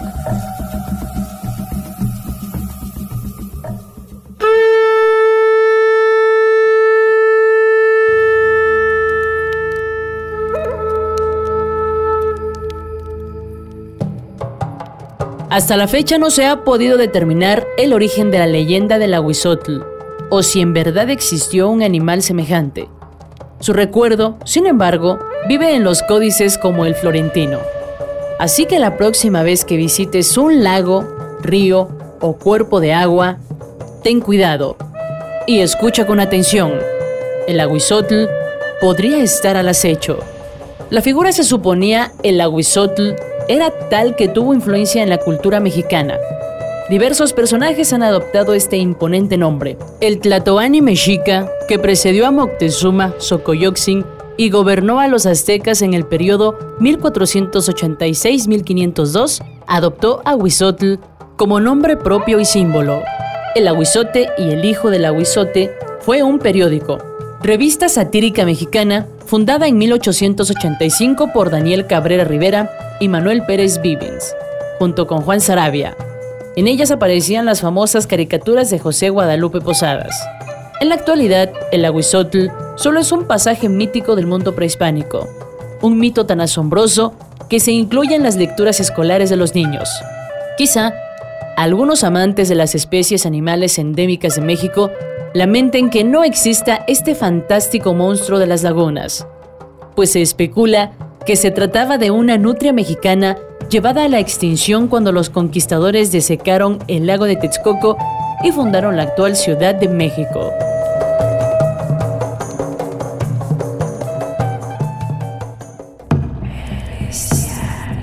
El Bestiario, la gran enciclopedia de mitos y leyendas prehispánicas.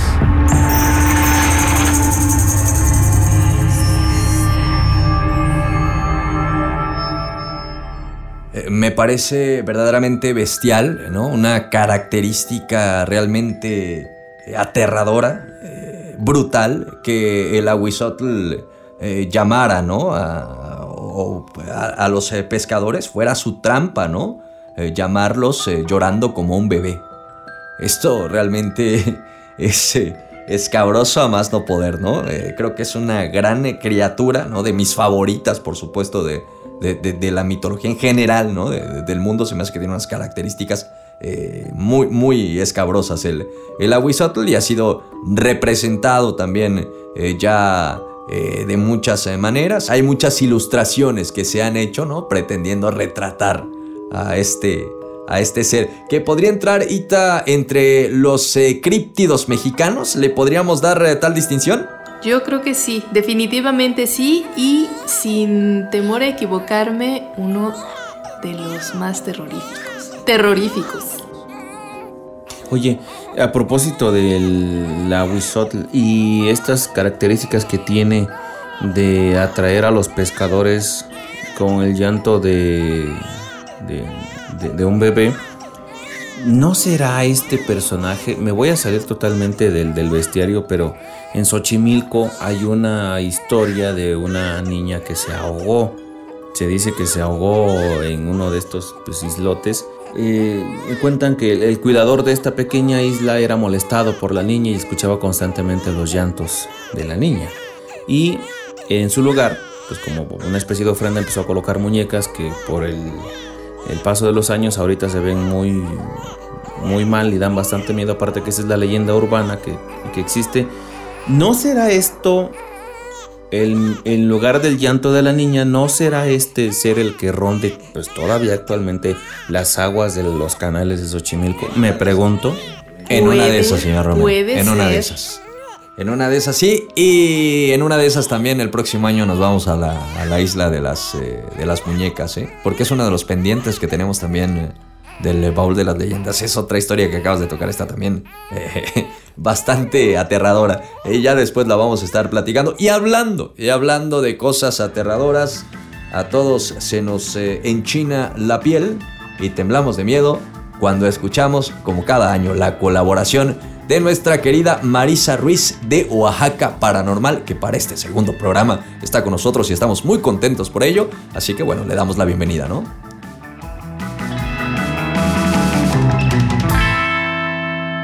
Bueno, y esta noche tenemos invitada de lujo en el eh, baúl de las leyendas porque nos acompaña Marisa Ruiz de Oaxaca Paranormal. Marisa, bienvenida nuevamente a este conciliábulo leyendero. Hola, ¿qué tal Tomás? Muchas gracias por la invitación. Ya estoy muy contenta de que sería el segundo año consecutivo que colaboramos acá con el Baúl de las Leyendas, que me da mucho gusto, que es un proyecto que está creciendo a pasos agigantados y les está yendo súper bien y eso pues me da mucha alegría ver que, que un proyecto con la calidad que tiene el de ustedes realmente esté alcanzando poco a poco ese reconocimiento que se merece. Y pues nuevamente te agradezco la invitación y muy feliz de estar aquí con, contigo compartiendo otra emisión. Te agradezco por esas bellas palabras. Los agradecidos somos nosotros, de verdad, por, por tenerte nuevamente. Eh, tenemos como referencia, Marisa, este programa que hicimos eh, ya juntos de leyendas urbanas, el eh, baúl de las leyendas y Oaxaca Paranormal que causó muchos buenos comentarios, también causó mucho miedo, por supuesto, y bueno, por eso nos da tanto gusto tenerte nuevamente porque tenemos una gran expectativa, ¿no? Sobre, sobre lo que va a pasar esta noche. Pero eh, bueno, Marisa, antes eh, de arrancar con esta charla que tenemos eh, ya específica para, para la noche del día de hoy, por favor, primero me gustaría que me platicaras, pues, de qué se trata Oaxaca Paranormal porque seguramente en la entidad pues ya la mayoría de la gente la conoce, es una página muy popular, pero bueno, quien nos escucha a lo mejor en algunos otros lares se preguntará de qué se trata, qué es Oaxaca Paranormal. Claro que sí, te platico brevemente qué es Oaxaca Paranormal. Es un proyecto que ya tiene sus años, este, digamos, en pie. Me di a la tarea de crear este sitio porque pues hace unos 6, 7 años vi que no había un sitio definido o un lugar donde nosotros como oaxaqueños o incluso como mexicanos pudiéramos encontrar todas las leyendas oaxaqueñas reunidas y no solo las leyendas, sino también todos estos relatos, esos testimonios de, de, las vivencias paranormales que la misma gente va viviendo y que te las pueden platicar como prueba de que pues estas cosas, estos fenómenos pueden existir. Entonces, pues a mí yo, yo siempre he sido fan de estos temas de fantasmas, de cosas paranormales, de las leyendas este, tradicionales. Entonces, aparte como también tengo este, mi profesión de periodismo, pues me gusta mucho escribir. Entonces me di a la tarea de recopilar primero los relatos, digamos, de mi familia, los que iban compartiendo ellos. Después la gente se fue interesando en el proyecto y me llegaban a mi WhatsApp relatos de conocidos, de amigos y poco a poco así se fue corriendo la voz de que había un portal donde podíamos compartir nuestros relatos, nuestras leyendas y nuestras vivencias hasta que finalmente ya quedó definida esta página y ahí comparto todas esas historias que la gente me va platicando a lo largo de este tiempo que, que hemos este, trabajado en Oaxaca Paranormal. La página afortunadamente creció mucho y he tratado de implementarle ya no solo las leyendas, sino también como temas de, eh, de tendencia de la actualidad que también encontramos en redes sociales, entonces ya le he tratado como de meter un poquito más de variedad. Es difícil que ahorita la página esté a flote porque a pesar de que es un proyecto que podría verse como un proyecto grande, es algo que, que, lo tengo totalmente a flote yo, o sea, no hay otro equipo, por el momento otro equipo atrás de Oaxaca Paranormal. Entonces, eh, por ejemplo, ahorita tengo muchos seguidores que me han preguntado qué ocurrió con el podcast, si va a haber más historias y quisiera aprovechar un poco también este espacio que me están me estás dando para pues pedirle disculpas a esos seguidores que les gusta mucho la página de Oaxaca Paranormal y yo les prometo que sí eh, tal vez a futuro regresemos con el podcast que probablemente ya retomemos las historias otra vez para que las puedan leer en el portal. Me gustaría que, que todos los que estén escuchando ahorita eh, sobre Oaxaca Paranormal me apoyen a que este proyecto siga creciendo y nos sigan en las diferentes plataformas que manejo, que son Facebook, Instagram y especialmente YouTube, que es donde buscamos ahorita crecer para que de alguna manera este proyecto empiece a generar un poquito de, de recursos y que así siga creciendo con el paso del tiempo. Pero bueno, seguramente ya en Oaxaca Paranormal, pues eh, vamos a esperar que pronto eh, resurja, ¿no? Vuelva a ver el podcast. Todas las leyendas, ¿no? Parten eh, de alguna base real, de alguna base de verdad. Y bueno, también creo que prueba de ello es el tema que vamos a abordar esta noche, que son precisamente las leyendas de la colonia.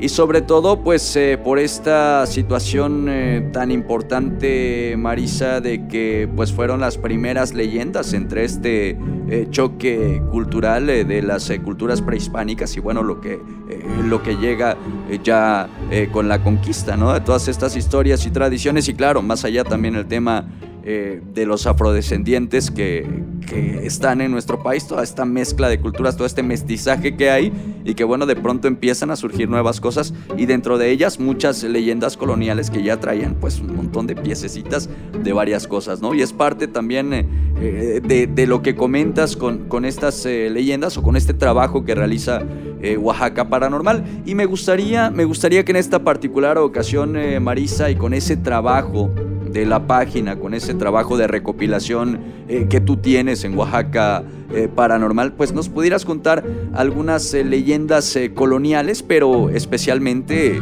pues de la entidad federativa desde donde realizamos ¿no? esta, esta labor, este trabajo, leyendas coloniales de Oaxaca. Claro que sí.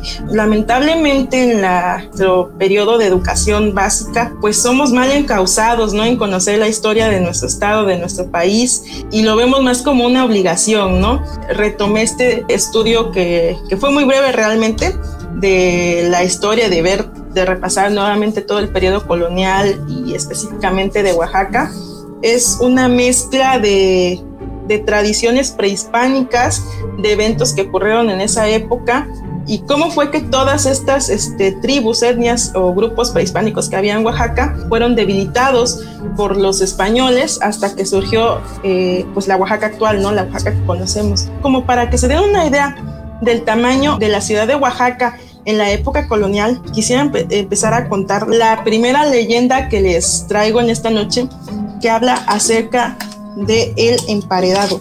Esta leyenda nos menciona que que ocurrió en la calle de lo que ahora es División Oriente y Calzada Madero. Ah, como te mencionaba, en Oaxaca Paranormal tenemos una breve este, entrevista, un recorrido con el cronista de la ciudad de Oaxaca, con Jorge Bueno, y ahí fuimos a visitar eh, los lugares que todavía persisten donde ocurrieron estas leyendas de, estas leyendas de la época colonial. Y precisamente visitamos esta casa, que ahora es un estacionamiento, que está en frente del mercado, no recuerdo si es Quinto Centenario, me parece que es el mercado que está todavía. Y ahí está la casa todavía, es una casa muy grande, es una casa bonita. Ahora la ocupan como oficinas, pero sigue teniendo como esa estructura antigua. Y en esta casa fue donde hace tiempo, en épocas de la colonia, ahí eh, vivía el marqués del Valle este hecho nos comenta aquí el libro de José María Bradomín, que ocurrió en el año de 1569, y ahí, debido a ciertas cuestiones propias de, la época colonial, se acusó a un hombre de, pues, de estos españoles de traición entonces, entre otras dos personas, otros dos españoles, este hombre fue como condenado o castigado a quedar emparedado entre los muros de esta casa. Entonces, pues fuimos a visitar esta casa. No sabemos exactamente a, qué grado fue remodelada la casa, pero esta leyenda que nos cuentan del año 1569 nos narra que esa era una de las últimas casas que conformaban la periferia de la Verde Antequera. O sea, digamos que ya estaba en los límites de la ciudad de Oaxaca. Imagínense realmente qué pequeño era la, la extensión de la ciudad de Oaxaca en esos tiempos. Y de ahí surgen como la explicación de por qué las leyendas más tenebrosas, más siniestras, por así decirlo, de aquella época colonial ocurrieron en esa zona. En algún momento de la época colonial, pues ocurriera el asesinato de, del velador que, que transitaba en estas calles eh, por la noche y fuera a visitar al cura. Fíjate que también en esa época que me tocó conversar con el cronista de la ciudad, él nos platicaba de la leyenda también de la carreta de la muerte, que precisamente también se decía que caminaba por estos, este, por estas calles cercanas al callejón del muerto y que incluso los, los vecinos de ahí hicieron una procesión en estas calles para alejar a la carreta de la muerte porque era pues el espectro que causaba terror en estas épocas. Pero nos aclaró en esa ocasión el cronista de que en realidad eran contrabandistas que, que se aprovechaban los que eran los límites de la ciudad y que estaba oscuro y vestían con las telas que, que, ocupaban de contrabando, vestían la carreta, se disfrazaban ellos con sus mantos y salían en las calles empedradas a asustar a la gente para que así nadie saliera a asomarse quién iba por el temor de que fuera la muerte y en realidad así era como lograban este, pasar telas de contrabando de Oaxaca a otros lados. Entonces ese dato también es muy interesante porque eran leyendas de esa época y resulta que tenían otro trasfondo, no otra explicación, pero, pero está, está padre también descubrir como lo dije en el inicio, ese contexto histórico, no solo este supersticioso, ¿no? Si, sino la explicación de cómo operaban en esos tiempos.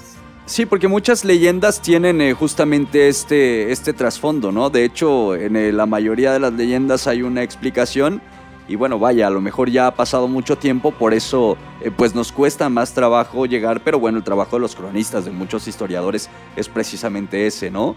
Eh, es maravilloso el dato que nos das, Marisa, pero bueno, ahí eh, durante este periodo, de hecho que fue un periodo bastante largo, hubieron muchas eh, leyendas y bueno, también obviamente muchas leyendas oaxaqueñas, ¿no?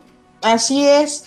bueno, retomando aquí esta leyenda del emparedado eh, cuenta la, aquí la, la, historia que nunca se supo exactamente dónde había quedado el cadáver, porque fue el lugar idóneo para realizar este crimen, porque estaban las periferias, no hubo testigos, estaba a orillas de la ciudad.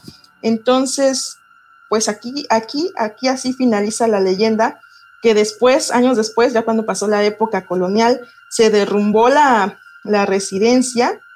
Ah, ah mira, te, te voy a dar el dato exacto dice, años después, al ampliarse la ciudad de, en esos rumbos, fue demolida la antigua residencia y en su interior se halló un esqueleto con los brazos pendientes, macabramente de sendas cadenas empotradas en la pared. Y solo así fue descubierto aquel drama y aquel terrorífico secreto que guardó por mucho tiempo la casa en esa sombría residencia.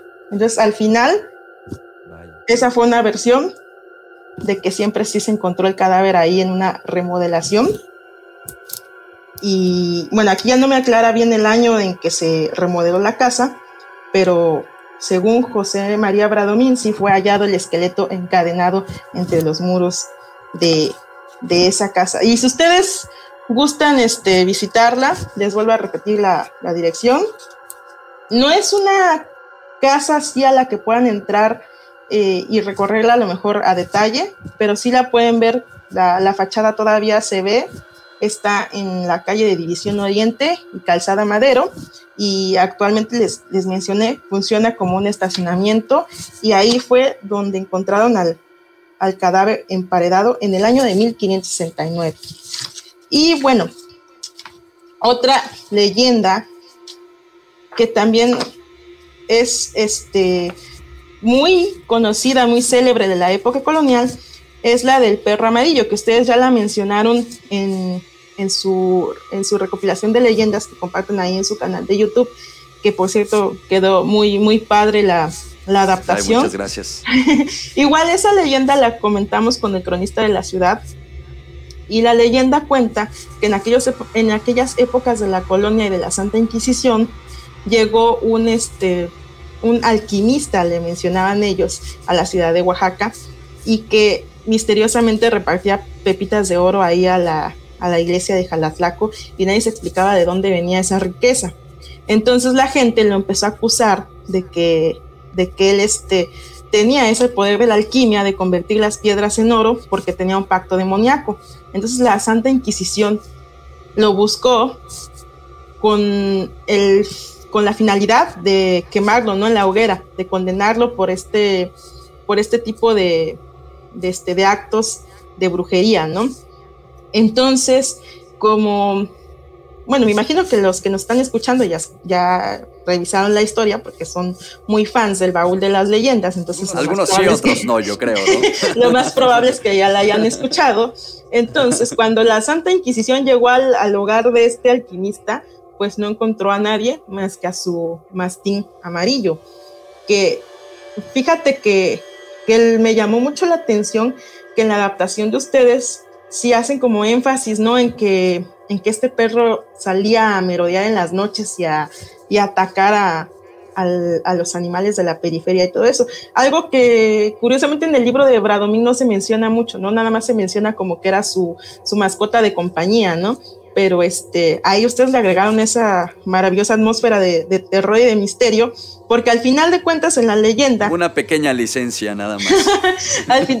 pero, muy buena, porque al final en, en la leyenda o sea, nos dicen que, que, cuando llega la Santa Inquisición, pues el perro se pone agresivo, se pone a la defensiva, no encuentran al dueño, entonces deciden llevarse al, perro, ¿no?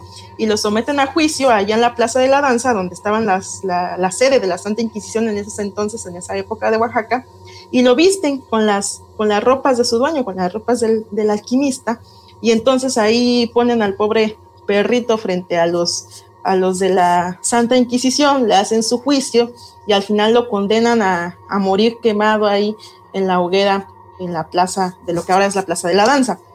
Está, está también muy interesante esa historia. Igual el, cronista nos comenta que pues desafortunadamente en esos tiempos de la colonia, pues debido al retraso tecnológico y cultural, por así decirlo, pues los de la Santa Inquisición se negaban a aceptar los avances en la ciencia y este pobre señor al que acusaban de alquimista en realidad era un minero que tenía pues conocimientos de la minería y por eso es que él tenía las facilidades de extraer minerales, de extraer oro y pues desafortunadamente tuvo que huir porque le acusaban de pues de ser un alquimista, de ser un brujo en esas épocas. Y ya que andamos por ahí este, bueno, antes de pasar a la siguiente historia, ¿me querías preguntar algo? Sí, no, nada más iba a comentar, eh, creo que se me hace también como un dato interesante de, hablando del tema del perro amarillo, porque de hecho cuando se realiza, ¿no? Que, el guion lo hace mi buen amigo Alexei López, a quien aprovecho también para mandarle un abrazo porque creo que le quedó muy bastante bueno el, el, guion. Em, sí, sí, dentro de la, la, investigación que también se hizo para el guion, eh, nos eh, dimos cuenta que de verdad tuvieron varios juicios para animales durante pues esta temporada en la que la Santa Inquisición eh, fungía precisamente o, que realizaba este tipo de castigos, este tipo de juicios, ¿no? Bueno, sí, me imagino que sí, es, es una práctica que también se realizó allá en, en esas tierras, porque pues recordemos que pues todo esto de la Inquisición y la colonización pues era de los españoles, entonces obviamente traían estas tradiciones europeas, ¿no? Entonces es como, pues es lógico, ¿no? Que también haya antecedentes allá en, esas tierras de, estos este, tipos de juicios. Y, finalmente pues quiero terminar con, con una leyenda que fíjate que, que yo cuando la leí, este, pues realmente quedé impresionada porque aparte de que es una leyenda colonial que tiene su toque de misterio y, su toque paranormal como tal, es una leyenda que tiene un gran peso histórico eh, referente a cómo fue evolucionando la ciudad de Oaxaca. Y me refiero a la leyenda de la maldición del río de Jalatlaco, porque muchos de nosotros no sabíamos, y, y me incluyo, no sabíamos que en las calles de Jalatlaco, toda la periferia de la ciudad de Oaxaca, era un río. Entonces, yo cuando era joven, yo no sabía por qué había arquitos en Xochimilco, no sabía por qué había un acueducto, y de repente me encuentro esta leyenda de la maldición del río de Jalaflaco, la leo, o sea, nos da una explicación como muy, muy misteriosa de, cómo fue que, que desapareció este río, y a la vez comparas el, el contexto histórico y encuentras unas, unas fotos realmente sorprendentes de, la muestra de cómo fue desapareciendo el río de Jalatlaco, o mejor dicho, de cómo desapareció y por eso es que ahora ya no existe. Esta leyenda también es de la, de la época en que ya estaba a punto de terminar la época colonial, o sea, ya eran los últimos años de la época colonial en Oaxaca. El padre encargado de la iglesia de Jalatlaco eh, tenía que hacer un encargo a, me parece que a, uno de este, de las personas adineradas que vivían ahí cerca de, este barrio de Jalatlaco. Pero cuando hicieron el llamado de los servicios de este padre, la corriente del río empezó a crecer porque casualmente, justo cuando el padre se decidía a salir a atender este llamado, empezó a caer una tormenta muy fuerte allá en la ciudad y la, la creciente del río empezó a crecer a crecer. Y entonces el padre no podía atravesar la corriente del río para llegar a donde tenía que ir. Y cuando intentó cruzar el afluente del río, pues fue arrastrado con todo y su carreta y sus cosas que llevaba para atender ese llamado al que tenía que ir. Pero antes de desaparecer, arrastrado por la corriente del río, el padre tuvo el tiempo suficiente para maldecir la corriente del río y decirle que debido a que pues no le había permitido cumplir esta labor, lo maldecía a desaparecer en un futuro, que primero sus aguas iban a volver negras, que la gente iba a verter sus desechos ahí hasta que finalmente ya no tuviera agua limpia y tuviera que ser cancelado para siempre, ¿no? Esa fue su, maldición del padre.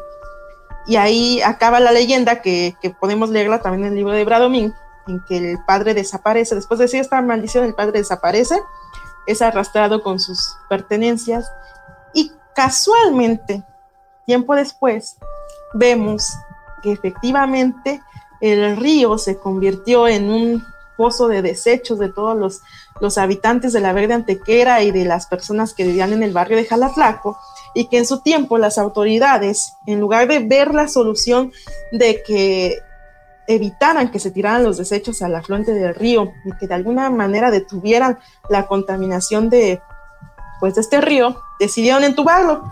O sea, las autoridades dijeron, pues si ya tiene aguas negras, si la gente lo ocupa para sus desechos, vamos a, a dejarlo como drenaje y lo entubaron y en, internet podemos encontrar unas fotos maravillosas donde están ahí entubando el río, que es algo que a lo mejor hasta puede sonar increíble, ¿no? Como alguien va cómo pueden lograr entubar un río, pero en Oaxaca se logró, entubaron el río y después ya pasó la carpeta asfáltica, pasaron los caminos y desapareció el río, cumpliéndose la maldición que le hizo el cura de aire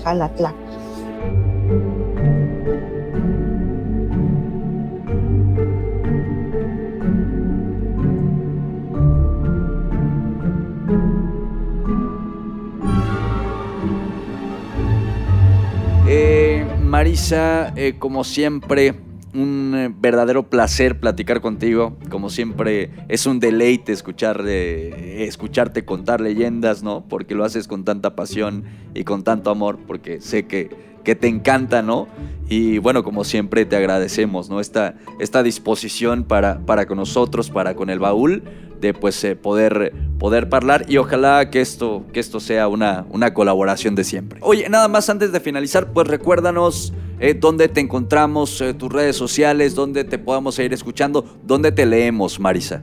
Claro que sí, pues, pues me pueden encontrar en las redes sociales de Facebook, en, en, Spotify también todavía hay capítulos de, de, cuando estaba activo el podcast, pueden encontrar ahí los, los podcasts en Spotify, en YouTube, también tenemos este, cuenta en iBooks, si alguien prefiere escuchar el podcast por iBooks, también tenemos Instagram y los encuentran así tal cual como Oaxaca Paranormal. También si quieren conocer ya este aparte trabajo de su servidora, me pueden buscar en redes sociales como Maísa Ruiz, ahí pueden encontrar mi fanpage de, de Facebook, donde comparto este varias cosas que pues sí son ajenas a Oaxaca Paranormal, pero también sería bonito que le dieran seguimiento ahí, porque a veces también hago labores de reforestación, cosas que escribo cuando de cuando estaba reporteando, cosas que redacto también como editora. Pueden encontrar ahí temas interesantes que ojalá les gusten y también me,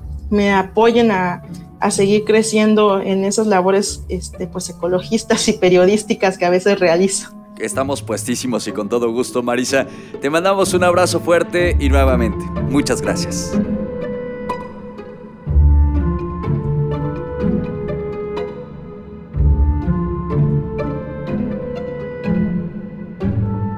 El hombre tomó un trago de tequila.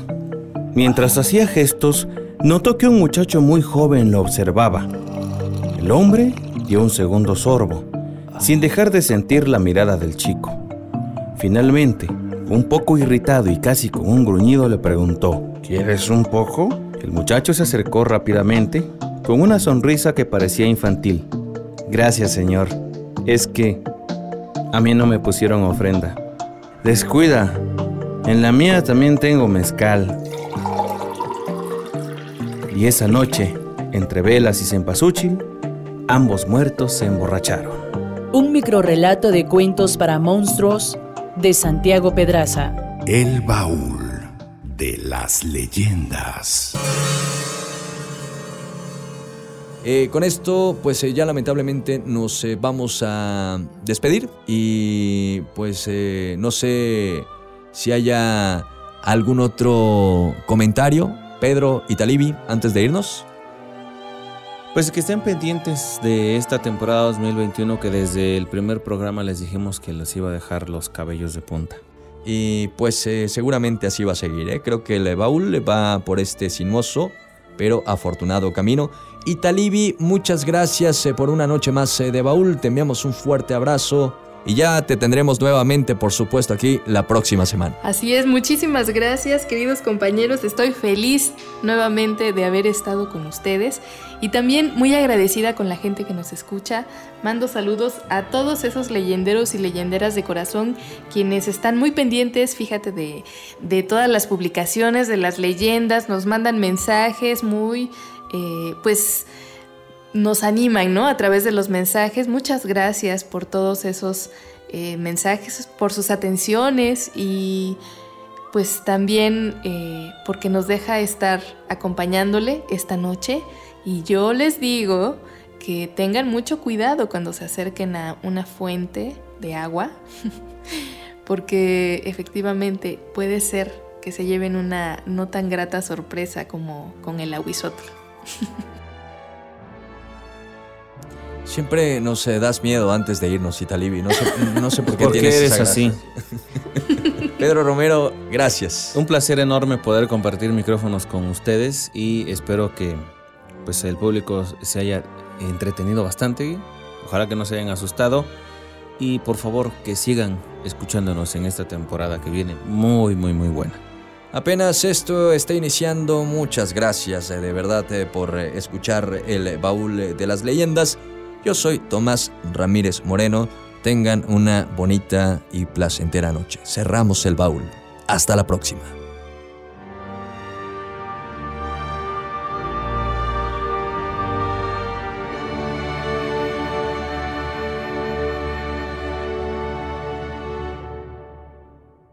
Por esta noche la sesión ha terminado.